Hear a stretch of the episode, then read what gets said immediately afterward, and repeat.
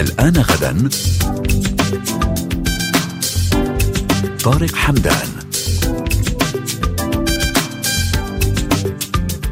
ينتشر التنمر في المدارس بشكل كبير ويعد ظاهرة اجتماعية خطيرة تؤثر على الطلاب وعلى المجتمع بشكل عام. اليوم نتساءل عن العوامل التي تكرس هذه الظاهرة في البلدان العربية وعن سبل مكافحتها. سيكون معنا العديد من الضيوف ونبدأ من عند الأستاذ محمود أبو فروة الرجبي الخبير التربوي وأستاذ كلية الإعلام في جامعة الشرق الأوسط. نرحب بك أستاذ محمود.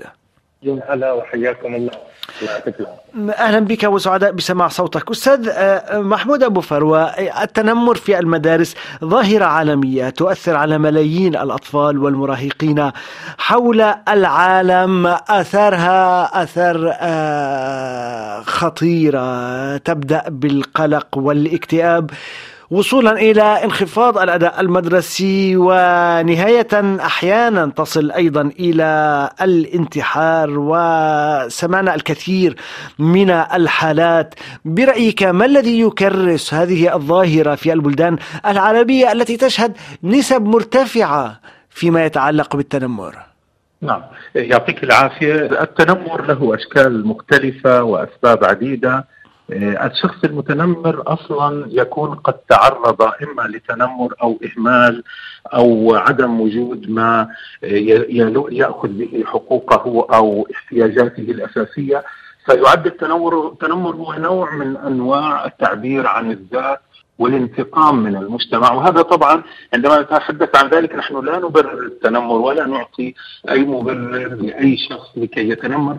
المدارس بمختلف فئاتها في الوطن العربي فيها تنمر للأسف سواء كانت مدارس حكومية أو خاصة مدارس في بيئات فقيرة أو متوسطة أو غنية أو ثرية جدا كلها موجود فيها التنمر ويأخذ أشكال وأشكال مختلفة ويؤدي في بعض الأحيان إلى ربما في حالات خاصة جدا إلى الانتحار. للأسف ان أنه للآن لم تستطع الدول ولا الحكومات ولا وزارات التربية والتعليم ولا المدارس أن تضع حدا للتنمر وإن كان هناك نجاحات مختلفة في بعض الأماكن ولكن يبقى هناك إشكالية علينا الاعتراف بها أن هناك بعض الأطفال ممن إما يعانون من صعوبات معينة أو عدم ثقة بالنفس أو أنهم جاءوا من بيئة ناعمة. بمعنى بيئة ليس فيها تنمر وليس فيها عنف.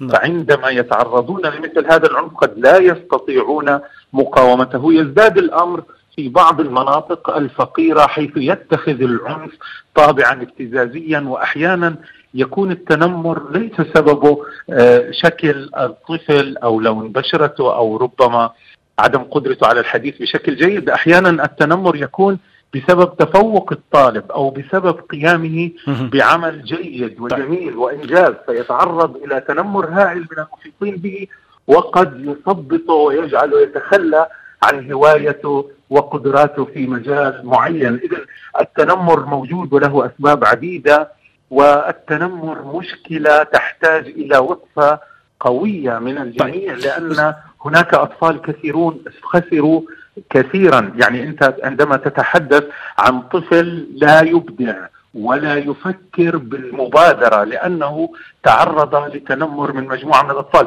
وأقول لك صراحة أن الأهل السيئين في العادة الأهل الذين يتنمرون يخرج طفلهم متنمر الأهل الذين يسخرون من كل الإنجازات الجيدة يخرج ابنهم آه، متنمر طيب أستاذ, أستاذ نعم. محمود لو سمحت لي يعني إيه، أشرت إلى أن هناك أشكال عديدة للتنمر ما هي أشكال التنمر؟ نعم هناك التنمر اللفظي وهو مؤلم طبعا وهناك التنمر الذي يصل إلى حد الإيذاء الجسدي بمعنى يتحول إلى أفعال. وهناك تنمر جنسي أيضا آه، نعم. بالكلام البذيء أو الكلام السيء ويندرج تحت ذلك عدد من الأنواع الفرعية. لكن هذا هو بشكل أساسي. و و وربما اليوم هناك التنمر الإلكتروني الذي بتنا نسمع نعم. عنه كثيرا. نعم.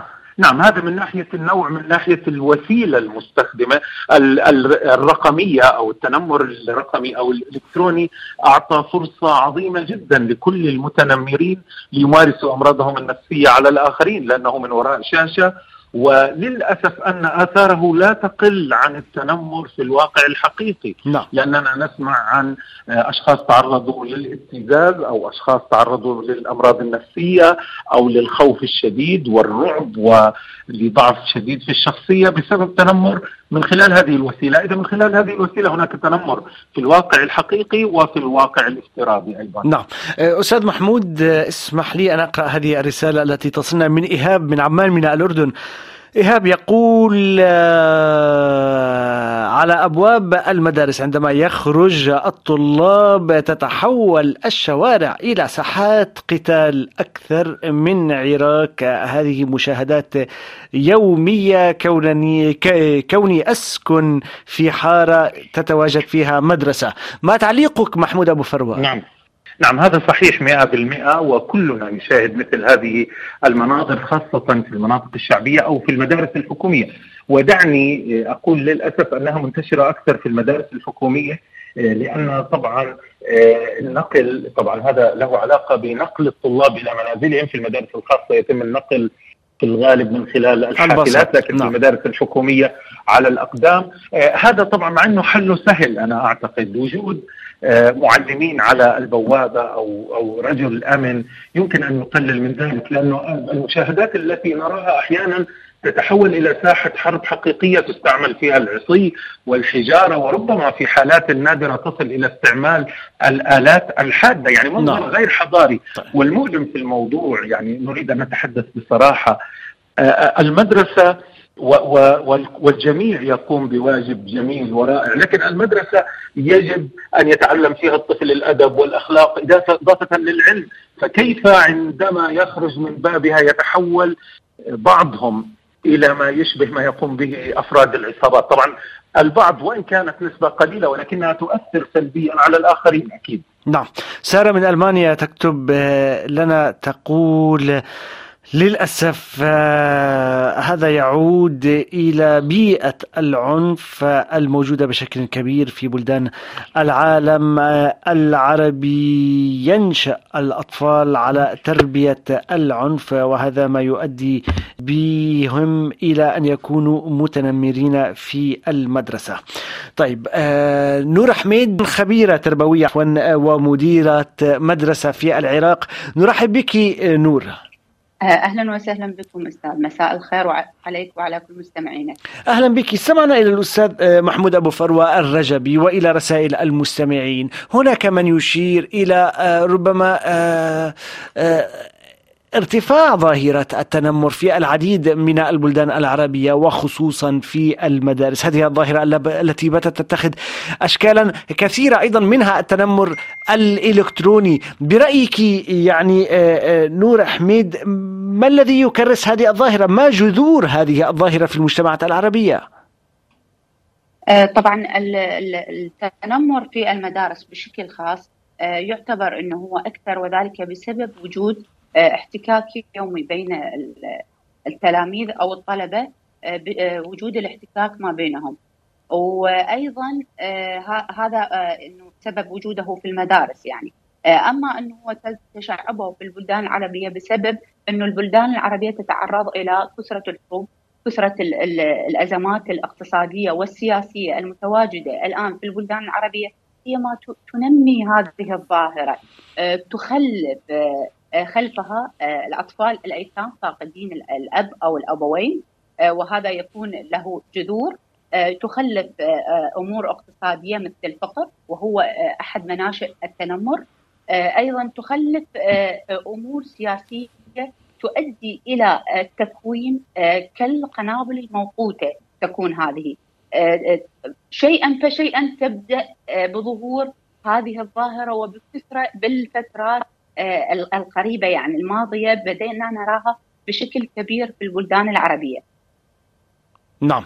نور آه يعني الموضوع له علاقة بالتربية أيضا ولا لا يعني هل البيئات الفقيرة أو البيئات التي تعاني من أزمات هل يحكم على أطفالها أن يكونوا متنمرين أو أن يتعرضوا إلى التنمر؟ آه طبعا هو آه الموضوع بشكل كبير بشكل كبير. ينتج إنه آه أسباب التنمر هي آه إنه أما بيئات اقتصادية آه تكون ناتجة عن بيئات اقتصادية وهذا بشكل كبير يعني يعني إنه حقيقة له أثر كبير على آه وأيضا يكون له من خلال التربوي إنه إنه عدم عدم تعزيز الجانب التربوي بين الأهل والطفل. فهذا وجود افتكاك تعرف إنه في البلدان العربية الآن يعني بسبب الوضع الاقتصادي إنه الأم تعمل والأب يعمل وهذا يؤدي انفصال يعني عن الأم والأبو فترات طويلة بسبب عدم تواصل كبير فهذا يبدأ هنا يكون انفكاك الاعتزاز أو أو الحلقة بين الأسرة والطفل هذا نعم. الانفكاك هو الذي يؤدي إنه الطفل يبدأ يبحث في بيئات أخرى عن مواضيع آه إنه يعزز أو يشبع فيها رغباته، مثلا فقدانه للحنان فهذا يؤدي إنه هو يبحث عن هذا الأمر خارجا، آه فقدانه للثقة كذلك، فهذا يعكس في البيئات الأخرى إنه يبدأ يظهر هذه الأمور عنده بشكل كبير يحولها إلى إنه يتنمر على الآخرين، طيب. لماذا يتنمر؟ لأنه يكون عنده نقص في داخله يرى غيره. هذه النقاط موجودة عنده فيبدأ يصبح عنده آه، مقارنة بين نفسه والآخرين فهنا يبدأ يظهر على شكل تنمر للآخرين. نعم. آه، نور حميد اسمحي لي أن أقرأ آه، رسالة نجية من المغرب.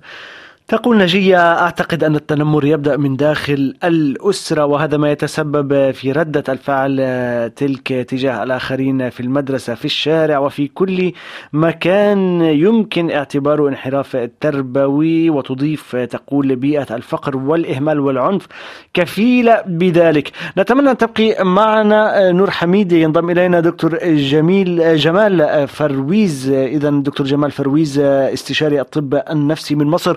نرحب بك دكتور جمال.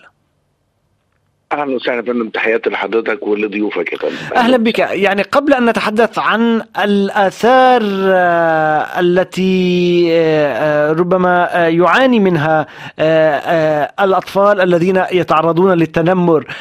في البداية خلينا نحكي دكتور جمال فرويز ما الذي يدفع الطفل إلى التنمر إلى ارتكاب ممارسات التنمر؟ من الناحية النفسية. المتنمر هو النفسية الطفل المتنمر هو ضحية من ضحايا الأسرة. آه.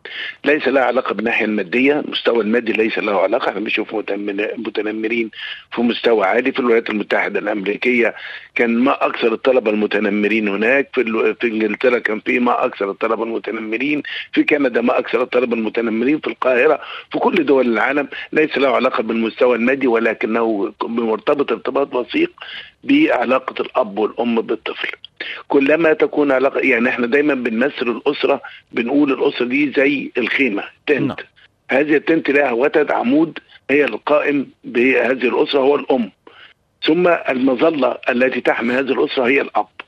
دائما وابدا عندما نجد عيب ما في هذه العلاقة المباشرة ما بين الطفل ووالديه وخصوصا الأب بنجد هذا الطفل المتنمر الأب الذي بيتكلم بصوت عالي في البيت الأب اللي بيضرب الأب اللي بيشتم الأب اللي بيتعدى لفظياً على زوجته وخناقات وتطاولات بين الطرفين الزوجة والزوج بصوت عالي سواء آه، تصرفات مادية بالايدين أو لفظية بالفم فقط.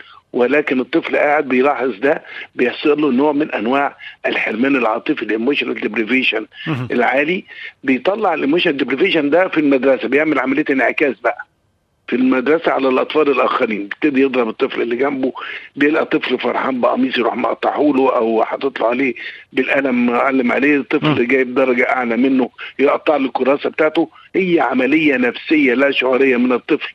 اللي هو شاف مشاكل الأسرة ابتدى تعمل انعكاس على المدرسة في تصرفاته مع الآخرين وبيتسبب في مشاكل الآخرين. عشان كده دائما وابدا بنقول دائما الاخصائي النفسي في المدرسة وأهمية دوره في المدرسة أنت ما بتجيبش الطفل المتنمر عليه وتساعده. الطفل المتنمر أيضا محتاج المساعدة. إحنا نجيب الطفلين نقعدهم قدامنا لازم يحسس إن في عطف عليه نربط عليه نطبطب عليه نكلمه نفهم منه. مجرد ما يطلع الشحنة الغاضبة اللي شافها بعينيه أو اللي حس بيها داخل الأسرة والشعور بالنقصان العاطفي داخل الأسرة ولقي حد بيعوض له ده؟ بين الطفل ده بيبقى طبيعي وسط نعم. دكتور جمال فرويز اسمح لي أن أقرأ لك رسالة المستمعة من المغرب. نجية تقول الأسرة المضغوطة ماديا لا تربي جيدا فهي مشغولة في تحقيق لقمة عيشها اليومي. ما رأيك بذلك؟ هل هذا صحيح؟ لا طبعا. يعني مع احترامي للأستاذة نجية هي طبعا بتتكلم يمكن على class معين أو فئة معينة هي شافتها لكن أنا بشوف كل الفئات. في ناس من مستوى المادي عالي جدا جدا جدا ولكن جري ولهث الأب والأم. وراء المادة بينسوا الأولاد والعاطفة. الأب بيجري ورا عايز يرب يجيب العربية للولد وعايز يجيب شقة للولد وعايز يجيب لهم فيلا يعيشوا فيها وعايز يجيب لهم مصاريف الجامعات الخاصة وعايز يجيب. عمال يجري ورا حلم المادي ما بيبطلش. وفي ولكن المحصلة النهائية إن هو ما بيجيبش حاجة بيجيب الناحية المادية وبينسى أولاده بتكون النتيجة بتاعتها للأسف الشديد الإهمال العاطفي ليهم وده بيشوفوا كتير جدا جدا جدا مستويات عالية ماديا عالية جدا ولكن اللي عندها انحدار في العاطفة داخل نعم. الأسرة لأن فقدان الأب سواء جسديا إن هو غايب بالجسد للسفر لمكان آخر بيشتغل فيه أو ذهنيا إن هو مشغول عن ولاده ذهنيا بحاجات خاصة بيه أو بعمله بنجد إن في الحرمان العاطفي ده بيؤدي للتنمر بصورة عالية فلا مرت... نعم. هو غير مرتبط نهائي بالناحيه الاقتصادية. دكتور جمال فرويز يعني آه، ما هي الآثار النفسية آه، يعني آه، التي يعاني منها ضحايا التنمر؟ طبعا ضحايا التنمر يا فندم أول حاجة بيحصل اكتئاب. نمرة واحد الشعور بالاكتئابيه من الطفل شعور بالاكتئابيه من الطفل إن هو حاسس إن هو تم التنمر عليه فبالتالي بيحصل نوع من الغضب أو الضيق والشعور الاكتئابي المسيطر عليه. نمرة اثنين إن هو الطفل ده بيبدأ يكره المدرسة ودي أهم نقطة بيبدأ يكره الدراسة في حد ذاتها ويحس إن الدراسة بتبقى عليه. يبتدي يشتكي شكاوي وهمية داخل البيت عشان يتهرب من المدرسة بنلاقي الطفل بيشتكي من الصداع بيشتكي من سنانه بيشتكي من ودانه بيشتكي من بطنه كل ده كهروب من ذهاب المدرسة ابتدى بنظهر عليه أعراض فقدان الشهية للأكل ابتدى نعم. عليه اضطرابات نوم وكوابيس إن هو خايف يروح المدرسة إن في ناس بتتنمر عليه.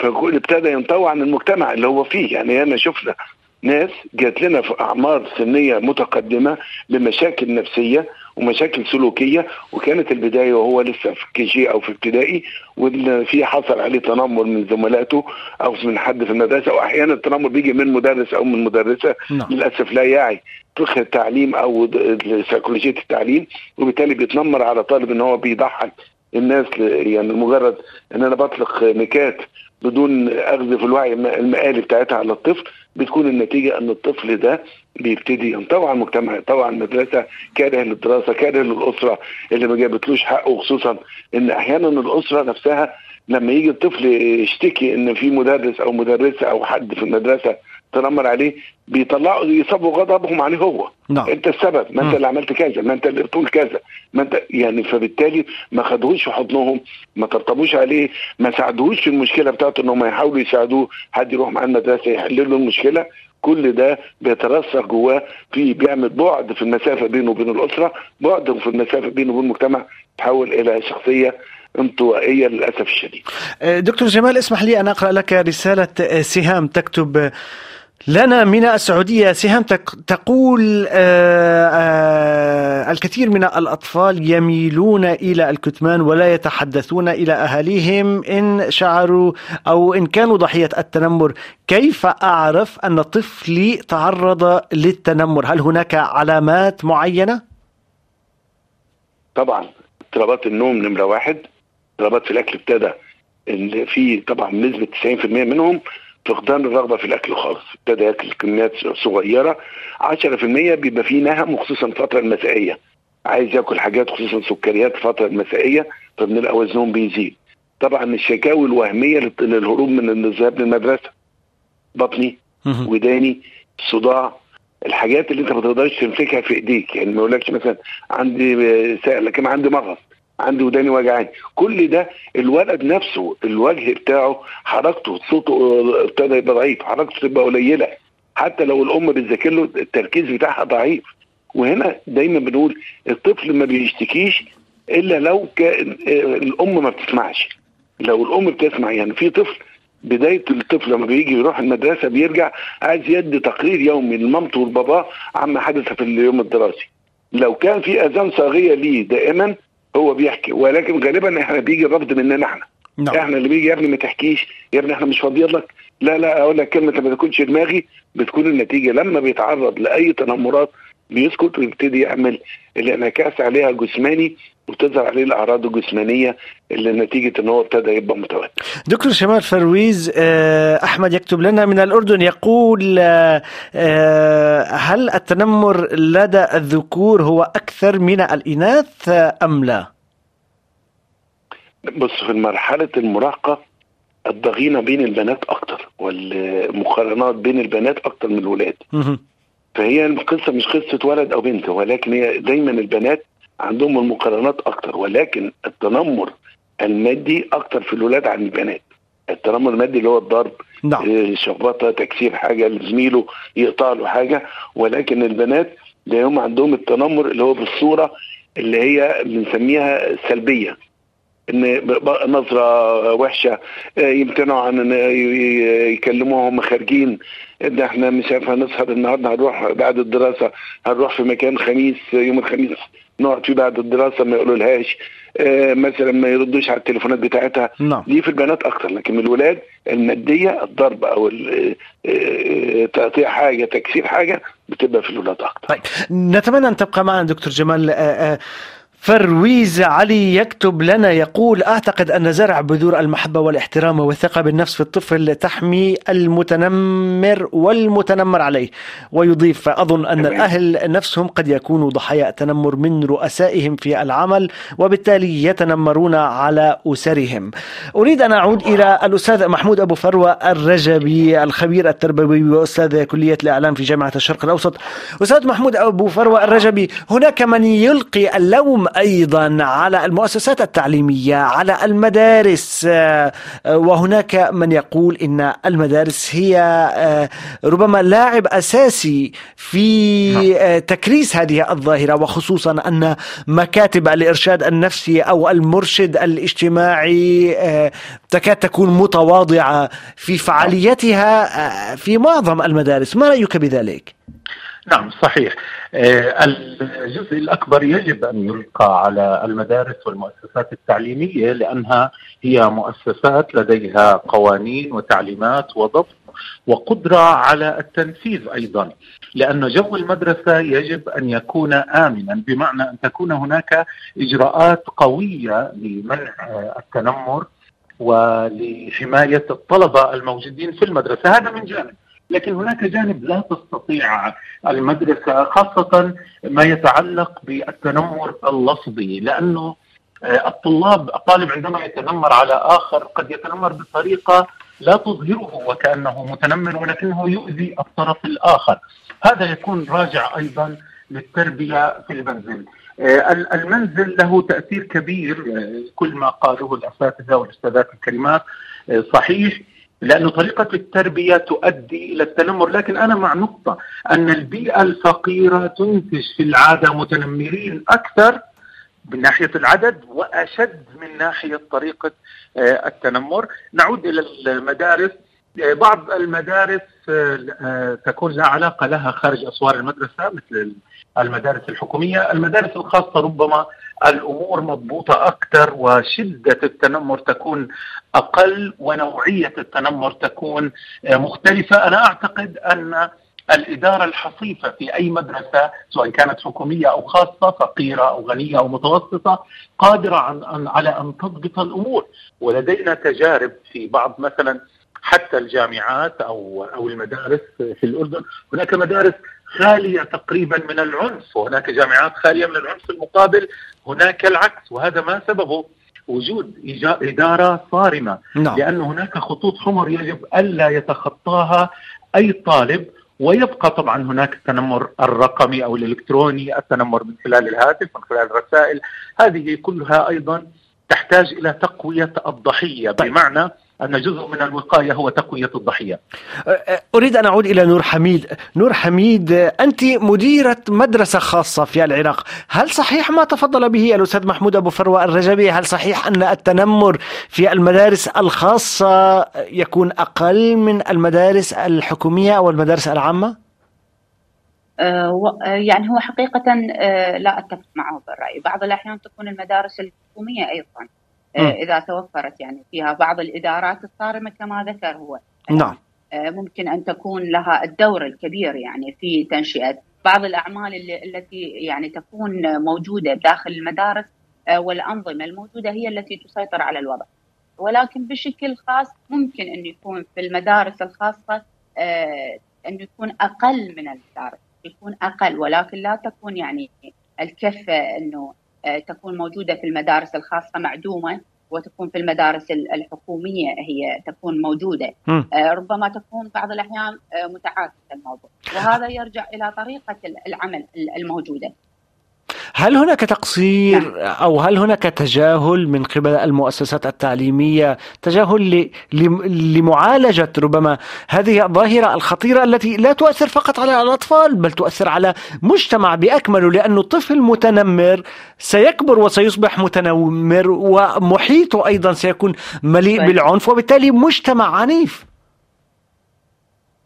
طبعا أكيد هناك يعني تستطيع من خلال هذه الخطط تعتمد على آه، خطط استراتيجية حسب الدولة الموجودين نحن فيها يعني هل هل, هل هذه الخطط موجودة نور حميد هل هذه الخطط موجودة؟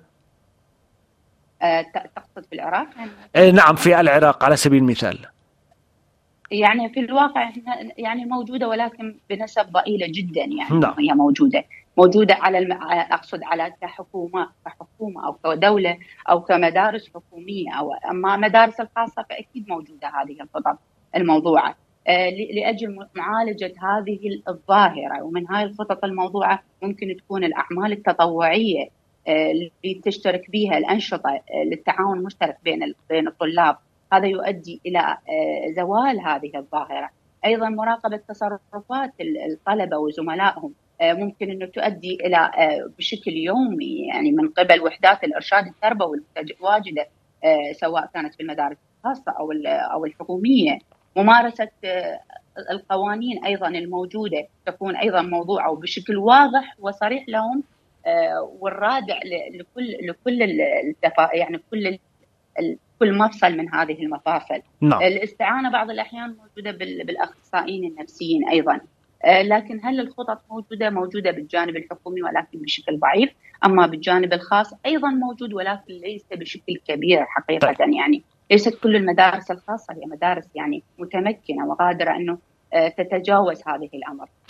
يارا تكتب لنا عنف في البيت عنف في المدرسة وعنف في الشارع. هذا يعني عنف في مرحلة الطفولة وعنف في مرحلة الشباب وعنف في المراحل المتقدمة في السن. العنف في كل مكان نجية تعود وتكتب تقول لابد من توفير خلية إنصات واستماع لمشاكل التلاميذ والطلبة في المؤسسات التعليمية فهذه مسؤوليتها لتوفير أجواء دراسية سليمة. أريد أن أعود إلى دكتور جمال فرويز. دكتور جمال جمال فرويز الأطفال ضحايا التنمر هل هم دائما بحاجة إلى استشارة نفسية إلى علاج نفسي إلى آخره؟ تمام. ما هو فندم هو دلوقتي ابتدى ينطوي. لو أهملنا هذا الانطواء وهو في المرحلة الأولى من العمر هي كل ما يكبر طبعا هتبقى الشخصية بتاعته شخصية انطوائية. لو كمل 14 سنة على هذا الوتيرة وبالتالي هيبقى هو لما يكبر هيبقى إنسان يعني مش هقول لك غير آه، نافع للمجتمع بتاعه ولكن هيكون إنسان واخد مسافة عن المجتمع بتاعه هيبقى مبتعد وممكن هيلعب في ال social media بعد كده عملية تعويضية ليه يعني يبقى متعايش مع ال social media لأن الشخصيات الانطوائية تميل لل social media وبتحب ال social media قوي تتعايش معاك بصورة طيبة. نعم. ولكن على المجتمع الواقعي لا هيبقى بعيد شوية. كمان إن هو هيبقى في أسرته هيبقى في مسافة بينه وبين الأسرة هيبقى عنده نوع من الضغينة داخل الأسرة مع خصوصا مع الأب والأم اللي تخلوا عنه أو الأخ الكبير اللي تخلى عنه لو هو اشتكى له وتخلى عنه. كل ده بيجي لنا بقى في سن كبير. يعني ممكن توصل إن هو بيجي لك في سن ال 60 62 ومشاكل نفسية وهو مش عارف سببها لما يبدأ يتكلم وهو تعرض لتنمر وهو صغير أو شاف منظر كذا وهو صغير ومحدش ساعده ومحدش وقف معاه وبالتالي ابتدى يعمل له مسافة بينه وبين أسرته آه، في بعد اجتماعي مع الأسرة في عدم تقبل للأب أو للأم وهو مش عارف ليه.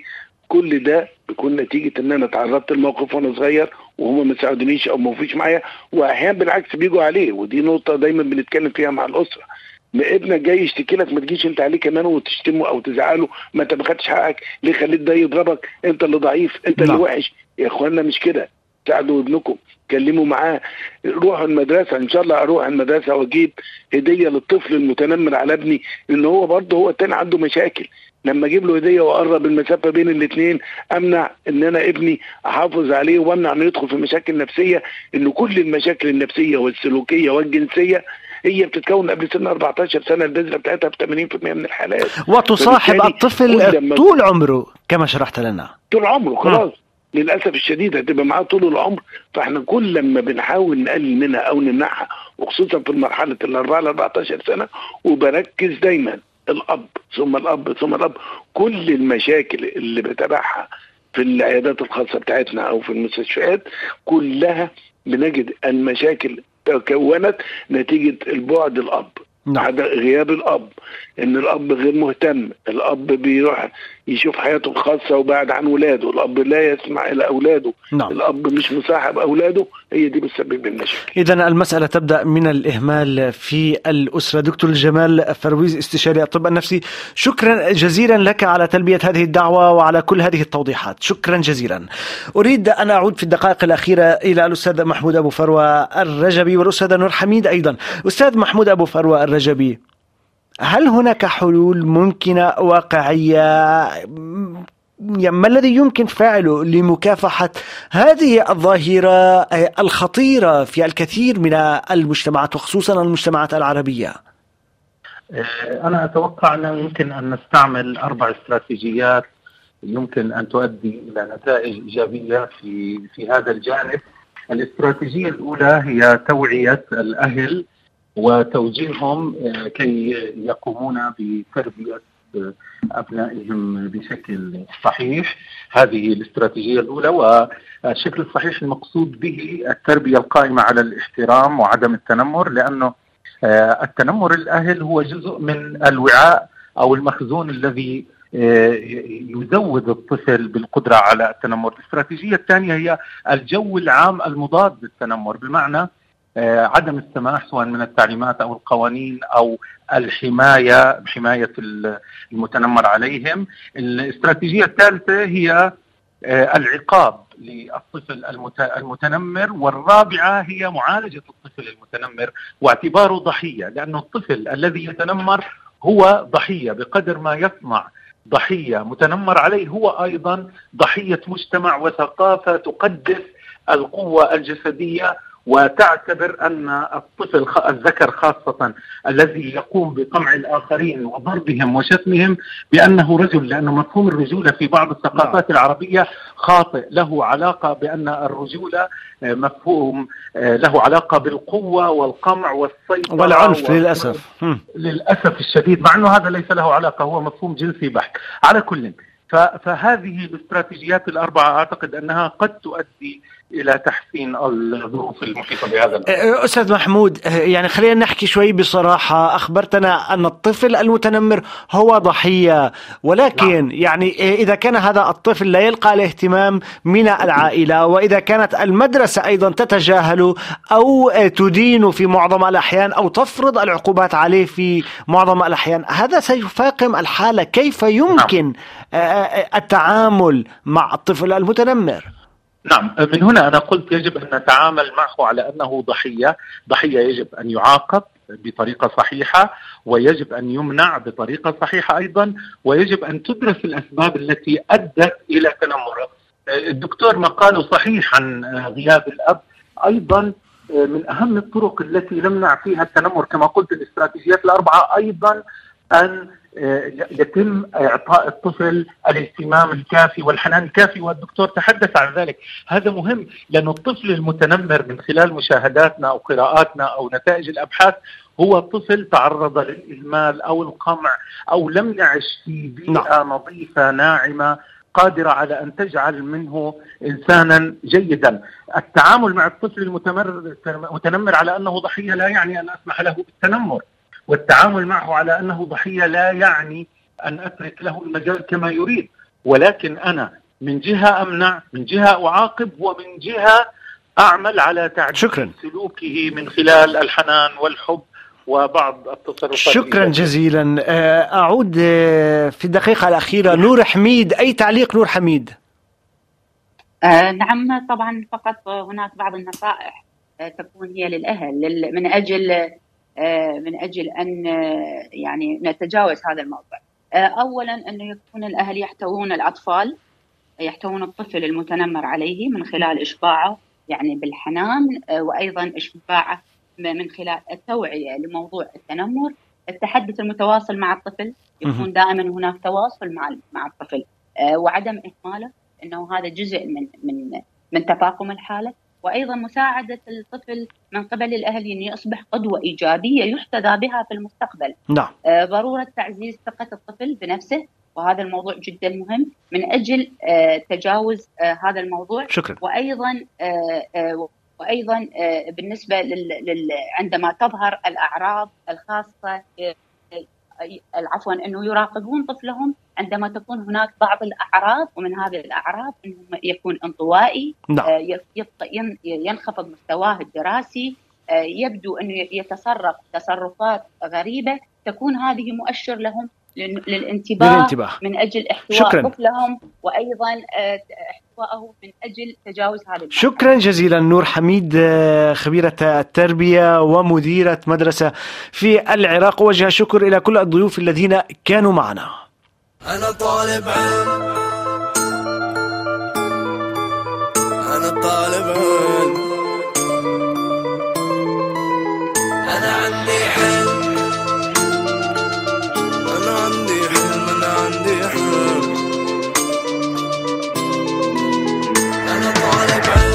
تعلمت من المدرسة كيف عد.